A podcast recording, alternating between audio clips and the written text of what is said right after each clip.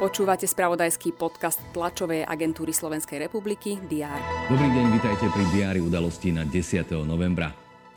Ústavnoprávny výbor parlamentu prerokuje v piatok rozhodnutie ministra vnútra Matúša Šutaja Eštoka postaviť policajných vyšetrovateľov tzv. čurilovcov mimo služby.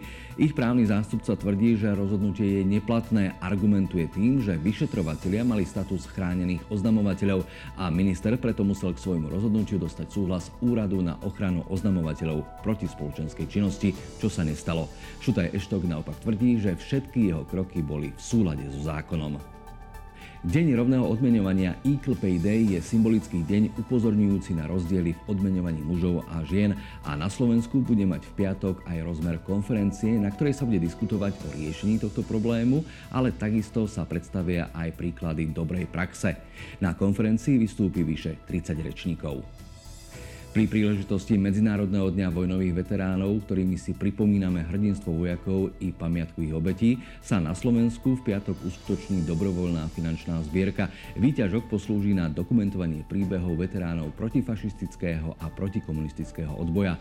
Darcovia si budú môcť pripnúť na oblečenie červené maky. Los Angeles zverejnia nominácie 66. ročníka udeľovania cien Americkej hudobnej akadémie. Držiteľov Grammy oznámia 4. februára 2024.